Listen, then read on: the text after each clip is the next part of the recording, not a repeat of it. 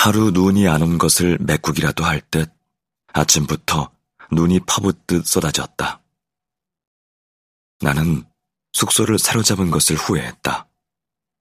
이제 1박이 남았는데 그냥 이 방에 하루 더 있으면 모든 게 편할 텐데 어리석게도 20분이나 걸어 들어가야 하는 곳에 새로 방을 잡은 것이다. 어젯밤에 방에 돌아와 마저 읽은 스가루에 취해서 한 짓이었다.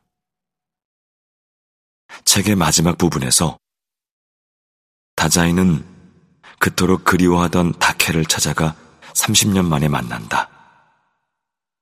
어린 다자이가 울고불고 할까봐 말 한마디 없이 떠나가 버린 다케.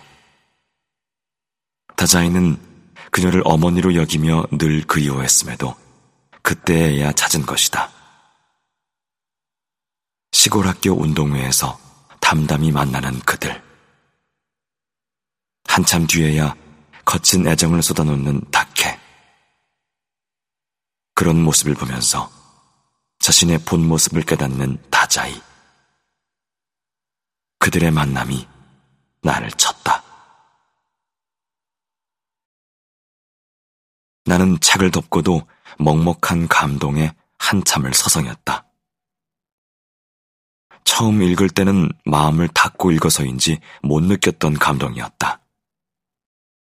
다자이를 인정하지 않을 수 없었다. 어디까지가 사실이고 어디부터 허구인지 알 수 없게 쓰는 게 다자이의 특기이긴 하지만 이 글은 특히나 원래 기행문 청탁을 바꿔 쓰기 시작한 글이라 더욱 그 경계가 모호했다. 그러나 마지막에 이 장면으로 이 작품은 명백한 소설이 되었다. 나약하고 징징대는 부잣집 도련님이라고 그를 낮춰봤던 내가 부끄러웠다. 그는 나약하고 징징대는 부잣집 출신 도련님이 맞지만 바로 그 지점에서 자신을 잔인할 만큼 가혹하게 던져 소설을 쓰는 작가였다.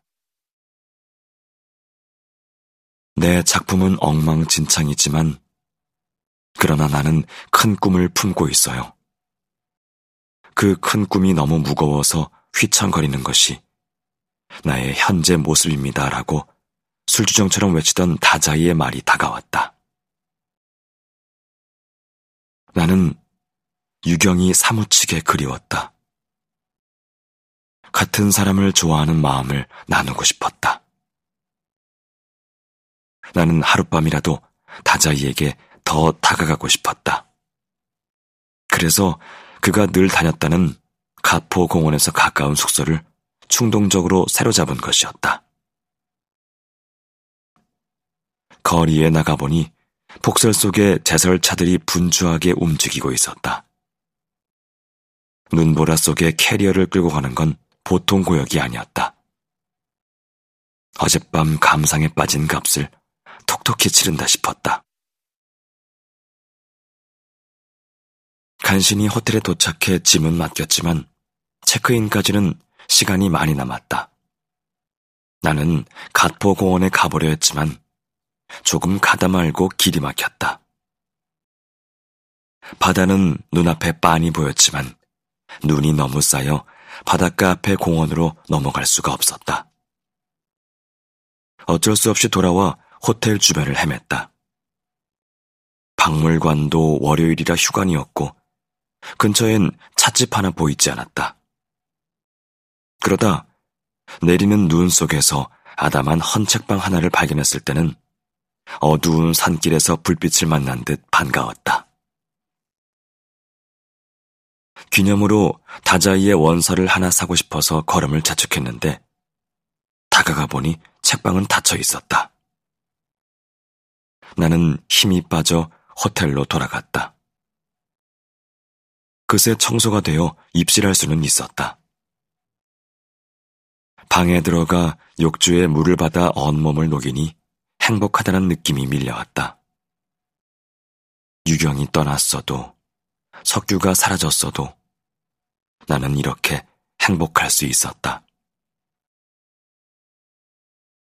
몸을 녹인 후 나는 차를 마시려고 포트에 물을 끓였다. 그런데 찬물을 따르다 그만 끓는 물을 손에 쏟고 말았다. 급히 욕실로 들어가 찬물을 틀어놓고 열기를 뺐지만 통증이 가시지 않았다.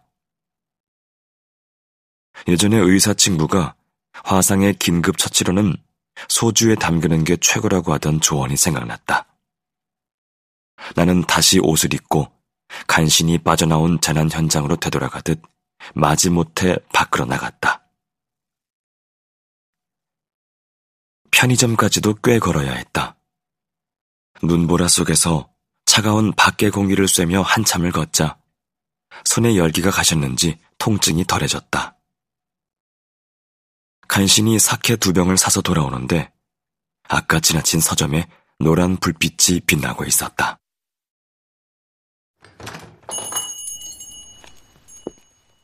석규처럼 키가 크고 구부정한 얼굴까지도 석규를 닮은 늑수그레한 서점 주인이 나를 맞았다. 다자의 오사무 책을 찾는다고 하자 그는 여러 권의 책을 보여주었다. 나는 문고판으로 된 사양과 스가루를 집었다. 그러다 문득 내려다보니 발밑 상자에 다자의 얼굴이 보였다. 얼른 들고 보니 그것은 1971년에 발행된 태양이라는 잡지였는데 표지가 다자이의 사진이었다. 게다가 다자이 오사무와 스가루 특집을 다루었다. 앞에 몇 장만 들춰도 소설 스가루에서 인용한 부분과 그에 맞는 풍경 사진이 가득했다. 혹시 책을 쓰게 된다면 유용한 자료가 될 터였다. 어느 책이나 몇백엔 밖에 하지 않아서 나는 세 권의 책을 헐값으로 사서 호텔로 돌아왔다. 어찌나 기분이 좋은지 손에 화상을 입은 것마저 다행으로 여겨졌다. 화상이 아니었다면 그 서점에 다시 갈 일은 없었을 것이다. 붉은 실의 인연은 이런 거지. 유경에게 자랑하고 싶은 마음이 스멀거렸다.